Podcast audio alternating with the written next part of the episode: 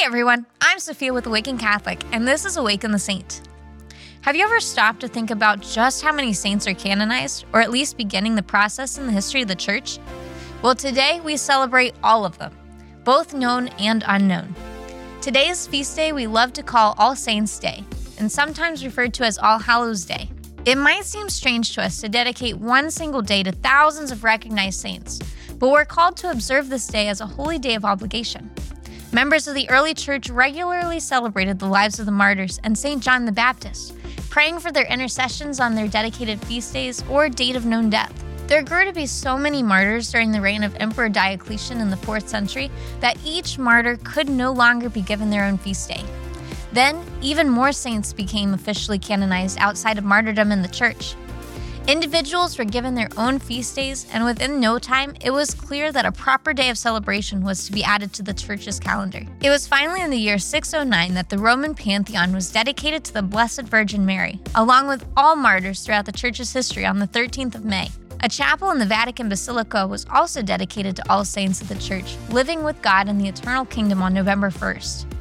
In the end, Pope Gregory IV designated the November date as the official celebration of All Hallows Day during his papacy to establish unity and celebration. All Hallows Day was also declared a holy day of obligation to draw us back into remembrance of the lives of every saint, known and unknown, who has paved the way to holiness and eternity in heaven with God.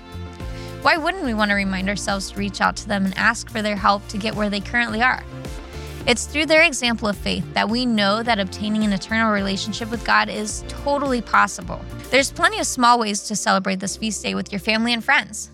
You can gather together to pray the Litany of the Saints, maybe even try including your patron saint's name in the litany, or other saints that have encouraged you throughout the years. You could also go out and make an elaborate feast for dinner. Bust out those dinner plates before the upcoming holiday season. If you have any kids, have them dress up as their favorite saint and reflect on their virtuous story. And don't forget to go to Mass today. Maybe even taking time to say a small prayer to an unknown saint so that they may hear your prayers and help you along your own way to holiness. The lives of the saints should inspire each of us to live our lives for God. It's through their witnesses of faith that we ourselves can be encouraged to fight the good fight and finish the race that the reward of eternal heaven with God is beyond worth it. Let us all learn from their loving example of sainthood and how we ourselves can obtain eternal life with God. All you holy men and women, pray for us.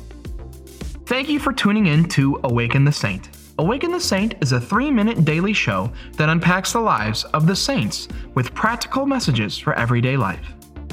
Awaken the Saint is made in partnership by Spoke Street Media and Awaken Catholic.